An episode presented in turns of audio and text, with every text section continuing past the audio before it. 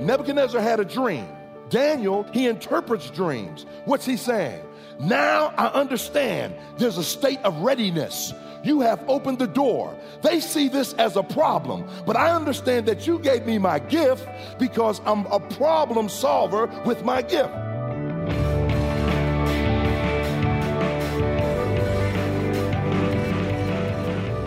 This is Treasure Truth with Pastor and author James Ford Jr., Senior Pastor of the Christ Bible Church in Chicago. I'm Steve Hiller, and glad you've joined us today. We're beginning a message entitled Becoming What God Intended. And, uh, Pastor, as we just heard there, we're going to be uh, looking at the life of Daniel in this message. What can we learn from Daniel in terms of becoming what God intended you and I to be? Wow, what an example! Uh, you you probably been better off asking me uh, what is it that he doesn't teach us? Okay. um, because that that's a powerful book. Uh, here's an individual that has learned that your commitment is that which concretizes you. It places your feet on a solid ground. Daniel teaches us how to stand alone as a believer. And he shows us the influence of a godly believer over other believers. Out of all of the Jewish boys that were taken into captivity, Daniel stood out because he stood up for mm-hmm. God. I like what Dr. Warren Wiersbe used to say when the outlook looks bleak, try the uplook. Oh, I like that. And yeah, that's really good. That's really good. I think that's that's what Daniel did from the very beginning. He had already made up his mind. Daniel 1 8, it says, and Daniel purposed in his heart. Yeah. Past tense. Yeah. yeah. And so you, you, you've got to come to the place where you make the decision before you need to make the decision. In, in other words, Steve, what I'm saying is you have to have a made up mind before you're put in a situation where there's the danger of compromise. Sure. You know, you, you end up like, you know, you get two young people and they're alone and they know they shouldn't be separated, isolated like that. And, you know, he, he's trying to make a move and she says, don't stop, don't. And then they end up talking about don't stop, don't stop, yeah, don't stop. You know why? You put yourself in a compromising position and you didn't have a made up mind. Because if you had a made up mind that you were committed to what Christ wants you to be committed to, then you wouldn't have been in that room by yourselves. Right. Well, that's uh, one very tangible example. Um, one of the things, though, that we see in looking at Daniel is yes, he did stand up, but there were times where he had to wait on God as well. For the person who maybe knows what they ought to be doing, who wants to take that stand for God, but they feel like they're having to wait on Him, is there a lesson that we can learn from Daniel in, in that waiting period? you answered your own question. You wait in spite of your situation what did he do? He stood on the revelation that he had. And when he stood on revelation, it governed his situation. And we need a whole program to talk about waiting because that's okay. one of the problems that we have as believers. Oh, yeah. We just don't want to wait, we want everything instantly. Well, maybe we'll talk about that next time. But right now, if you can, join us in the book of Daniel. We're in uh, chapter 2, looking at verses 23 through 26 as we begin the message Becoming What God Intended. Here's Pastor Ford. The question on the floor for every one of us is the same. If God's goal is to conform us to the image of the Lord Jesus Christ, and it is Romans 8:29b, if that is his goal, his purpose is that we would fulfill the destiny that he has for us. So the potential for becoming who God intended you to become is within you. Now, uh, that, that success is not what we do. It doesn't have anything to do with what we do. It has nothing to do with what we have, but it is based on who we are. Because who we are determines what we will do and ultimately it will determine what we will have. Now, that's what we're missing as believers. See, we throw out the baby with the bathwater. We listen to guys on TV who talk prosperity gospel, and then we turn around and we negate everything that God wants to do in our life. Here's what Jesus said I came that you might have life and that more abundantly. In other words, God says, I came that you might have Zoe, spiritual life. But it doesn't stop there, that you would experience life abundantly. I would say, look at your neighbor and say, get a life. That, that's right. In other words, what, what is abundant life? Full and fruitful life. That's what God wants for all of us. And so we need to understand that the ingredients for success are in us. Now, God has given us what's necessary to be successful, it's in us. But that doesn't mean that we all will be. And we know that, don't we? But if we don't, it's our fault, not God's fault. Because God has given us everything that pertains to life and godliness. So we can't blame God and we can't blame the devil either. We can only blame ourselves.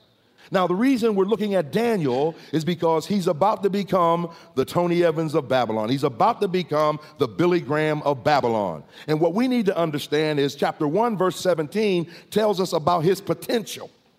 But then chapter 2, verse 23 tells us about the actualization of his potential.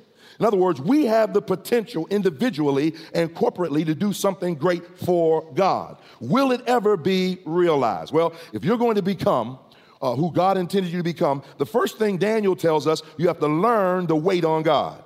You have to learn to wait on God. So we find then uh, that Daniel, uh, here in this passage, says, God, uh, right after he finds out what's going on, he calls his three friends and he says, Let's go to prayer and get before God and allow God to help us actualize our potential. So he says, in essence, what he's saying to God is, Listen, God, I'm waiting on you. So in verse 18 of chapter 2, he's looking to God. In verse 19, he's listening to God. So he's looking to God and he's listening to God. What is God doing with him? God is, in the waiting period, developing his character. Here's what the Bible says Your gift makes room for you. In other words, what God is saying, He's giving you the potential to be able to have a larger capacity. And it's based on what He's already put in you. Your gift will make room for you. Even though we know what we're, uh, we ought to do, we ought not jump up and do it too quickly. In other words, God is preparing us for what He's prepared for us. So, why do we have to wait until God gives us the direction for implementation? Because what God is doing is setting up the circumstances while He is working on us. Why do we wait on God? Because, say it with me, God is preparing me for what He's prepared for me. And so, what he's doing, the first thing we need to do, like, well, like Daniel did, is went and waited before the Lord. Get before the Lord in prayer. Get before the Lord in fasting, and asked him to set things up. Let me give you a couple quick examples. When did David get anointed as king? Okay, so it, what's the average number they give us? He was about what? 17. Uh, when did he become king? At 30. 13 years you have a king's anointing on a kid. Now, now, what did David do? God put him through situations and circumstances. Now, at 17, what does he know? I have the potential in me. I've been anointed. I am the king. I'm the next king of Israel. But he didn't run out and become king, did he? No, he didn't. He did what? He waited on God. And what did he do? Now, now walk with me with this. You know, some of you ain't interested, but but but walk with me. So what did David do? Now I know that God has given me potential. What do I do? You do what your next responsibility is to do. What happened next? Goliath. And Goliath became a stepping stone to who he ultimately was going to become the king. He took that challenge, and what happened? God prepared him. Now, remember, as a shepherd, he prepared him to shepherd his sheep. Now, fighting Goliath, he's preparing him as a warrior. Then, who did he hook up with? Jonathan. And what did Jonathan do? Take him in the palace and, and how did that prepare him? Because he's been with sheep. He only knows how to act with sheep. But now God puts him with someone that teaches him how to act in the palace. So, what's God doing? Preparing him for what he's prepared for him. And so, what happens? His musical uh, gift made room for him in the palace. How did that happen? Because Saul is being tormented by demons. What is God doing? God is setting the stage so we can become what he wants us to become. All the while, David is just doing what God is leading him to do. So he serves Saul faithfully. Saul tries to kill him. Then what happens? He's running for his life. And then what happens? As he runs for his life, Saul was in a cave. Anybody remember that? And uh, one of David's men was in the cave. He came back and he said, David, you'll never guess who I saw. And you'll never guess what he was doing. Now, for those of you who never read the passage, he was doing number two. David went in and cut a piece of his skirt off. So, so what, what did he say? What did he say? They said, It's time to kill him now. And what did David say? No, it's not. I'm learning to wait on God. I'm going to the palace, but I don't have to kill him to get there. Man, I wish we could learn that. You know, you don't got to hurt nobody, got to step on nobody, but all you got to do is learn to wait on God. Follow his direction. The steps of a righteous man are ordered by the Lord. So you wait on God. You wait on God. You wait on God. He's setting it up. Why am I here as pastor? You already know the story. 1979, I went to my wife and I said, God is calling us to go to Chicago. And what did she say? Everybody help me now. I'm on speaking terms with the Lord. He ain't said nothing to me. What was God doing? God was setting it up. In 79, South Shore didn't want a pastor. And so God set the circumstances up because I'm ready to go. I know I'm called. I know God's, God's hand is on me. So I'm ready to break camp. I'm ready to give up a good job, a good job. I work for the light company. I had a good job.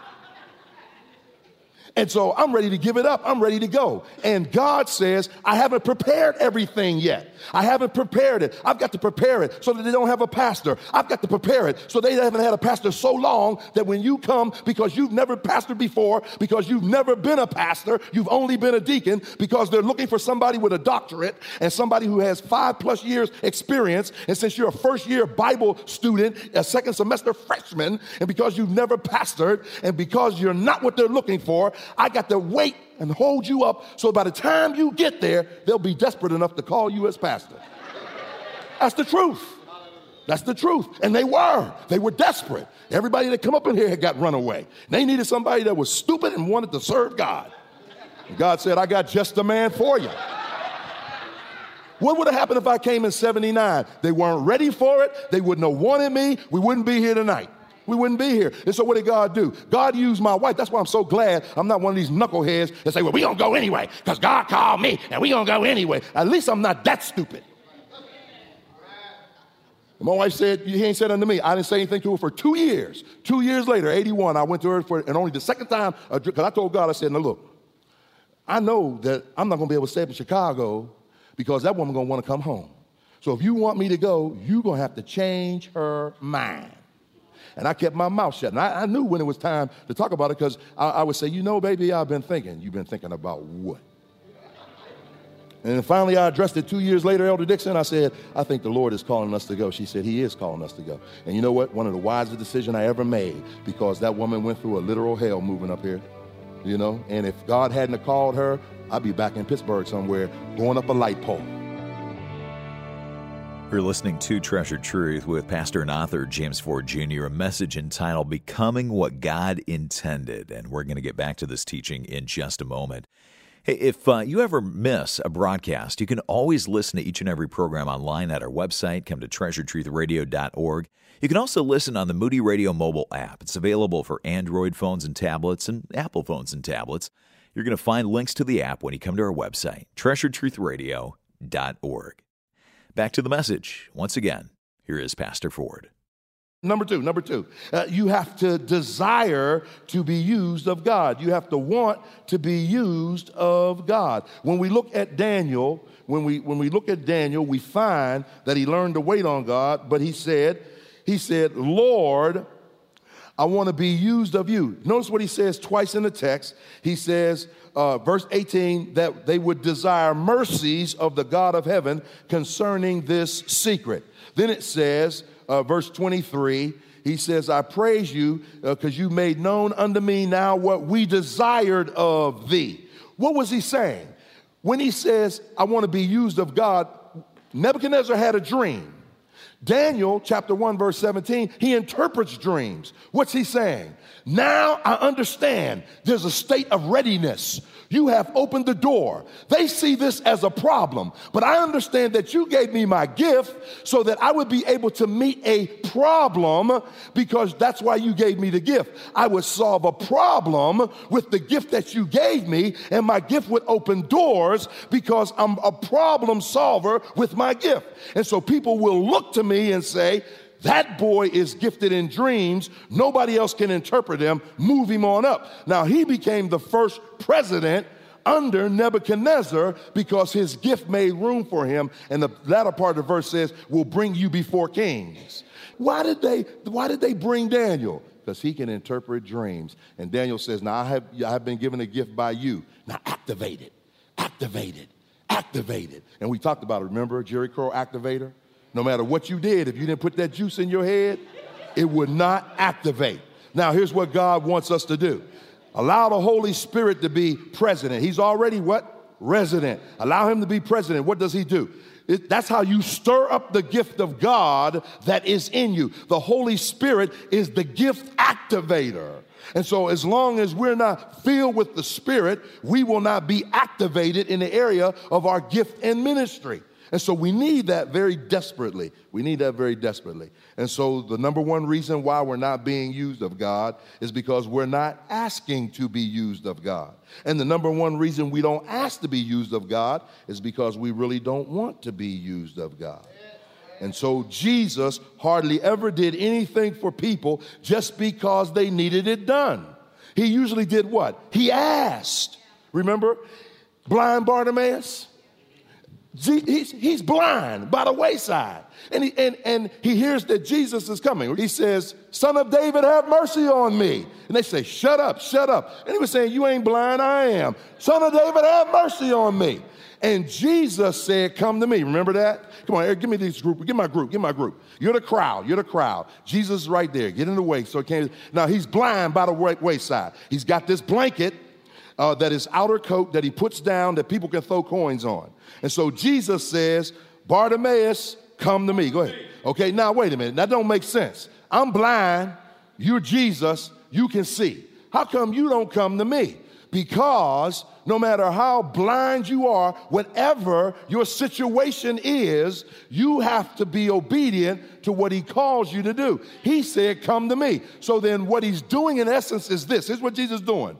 Even though you're blind, even though you're incapacitated, do you have enough faith to come to me believing that I'm going to do something. I never promised you that I would, but do you trust me to do it? Will you, in the midst of all of your incapacity and inability, make an effort just because I told you so? And so here's it is. He's on the wayside. First thing it says, he threw away his blanket. Now, why did he throw away his outer coat? Because that was his livelihood. That's how he got his money. You know what he was saying by throwing it away? What I used to depend depend on, I'm not going to depend on that anymore. Since he called me, I'm going to assume that he's going to heal me. Since he called me, I'm going to throw away that which I've depended upon all this time, and I'm just going to trust him. No more do I depend on the crumbs of people. I'm now looking for the bread of heaven. And so what happens? Here's what happens. Go ahead, call him. Bartimaeus, come to me. Bartimaeus, come to me. He got to come through all that crowd, all those obstacles. Now, these are all the people who said, Shut up, shut up, shut up. But then they said, He calls for you. Isn't it amazing that a blind man had more faith than those who had sight? Isn't it amazing how church folk are because they had to be church folk because they said, don't do it, don't do it, don't, don't build this building. You ain't gonna get it up, you ain't gonna get it up, you ain't gonna get it up. And so you say, oh, oh, oh, that now the wagon's going. Praise the Lord. We got a new sanctuary. Hallelujah. But they're saying, ain't gonna get paid for, ain't gonna get paid for. And what did he do? He came to Jesus. Now, what did Jesus say? What do you want me to do? Come on now. Help me, somebody. What do you mean? I'm blind. You're blind, but a lot of times people will not acknowledge what they really need. They will not tell what their real problem is. So, what I need to do is find out if you really know what your real problem is. Because everybody he asked, thank you, everybody he asked did not did not respond. Remember the man at the pool, Siloam? What happened? Jesus said, Would thou be made whole? What did he say? Every time I come to the water, somebody jump in before me. And uh, somebody get, that's not what he asked you. He said, Do you want to be made whole? Yes or no? All I'm trying to tell you is this is that, listen, the, here's what the Bible says. When a man, and that's generic, man, woman, boy, girl, ways please the Lord, he makes even his enemies be at peace with him. This man is about to die and his three friends, but he has a gift and he lets God use his gift, and God uses his gift because that's the way he operates. Number three, number three, keep moving towards the goal. How do I become what God intends for me to become? Keep moving toward the goal. Notice the word therefore. He says, verse 24, therefore Daniel went unto Arioch, whom the king had ordained. Now, it's therefore is a sequential preposition of result. Say, what are you talking about? All it means is he waited on God, he asked God to use him. Now let's look at the results. In other words, he kept on moving. See, some of us fall prey to ready, aim, aim, aim, aim, aim, aim syndrome. See, we put it in committee and we pray about it. The best way to stifle something is to put it in a committee. I, think I told you what Warren Wiersbe said. A committee is a group of people who apart do nothing and together say nothing can be done. Pray about it. Sometimes that's just resistance in a religious disguise sometime. There are folk who've been in this church five, six years still praying about what they ought to do in this church. If God ain't told you in five years, you probably in the wrong church. Hmm. In other words, you got to know when it's time to worship and you got to know when it's time to work. Verses 20 through 23, there's worship. Verse 24 and following, there's work. In verses 20 through 23, if you look at it, there's a praise party going on. And Daniel and his friends are saying, Ain't no party like a Holy Ghost party because a Holy Ghost party don't stop. But in verse 24, they said, We worship now it's time to put our hands to the plow and get busy. Matthew 17, Mount of Transfiguration. You know what happened there. Literally, his inner essence shone out through his humanity. And remember, Peter, he got excited because you can get excited in worship, right? That's true. Hey, practical advice on becoming what God intended from Pastor James Ford Jr. You're listening to Treasure Truth, and if you missed any part of this broadcast, you're going to find it at our website. Just come to treasuredtruthradio.org. You know, presenting teaching that can change your life and aid you in spiritual growth. That's the heart of our ministry here at Treasure Truth. God's Word never changes, and when it's clearly taught, the wisdom never becomes stale. And you can do your part in putting these teachings on the air by joining our faithful team of monthly partners. You know, as the name implies, a monthly partner gives a monthly gift to ensure the ongoing ministry of Moody Radio. And we're increasingly grateful to those of you who have already committed to this partnership. But you can become a monthly partner right now if you've not done so before. Call us at 888 644 7660. Or if you prefer, go online to treasuredtruthradio.org. Well, when you become a monthly partner by AutoGift at a level of $30 or more, we're going to show our thanks by providing you with a 50% discount to Moody Publishers. That means when you're looking for Bible study tools like devotionals, study Bibles, commentaries, or kids' resources, you're going to enjoy the significant discount. So take advantage of this special offer when you become a monthly partner. Maybe you're looking for some resources on becoming the man or woman that God wants you to be. You're going to find books like The Ten Commandments of Marriage by Ed Young or digital resources like the A.W. Tozer Electronic Library. You know, there's something for everybody at Moody Publishers. Call 888 644 7660 or go to treasuredtruthradio.org. Well, I'm Steve Hiller. Our producer is Amy Rios. Listen tomorrow as Pastor Ford continues with more on becoming what God intended. So listen to Treasure Truth, a production of Moody Radio, a ministry of Moody Bible Institute.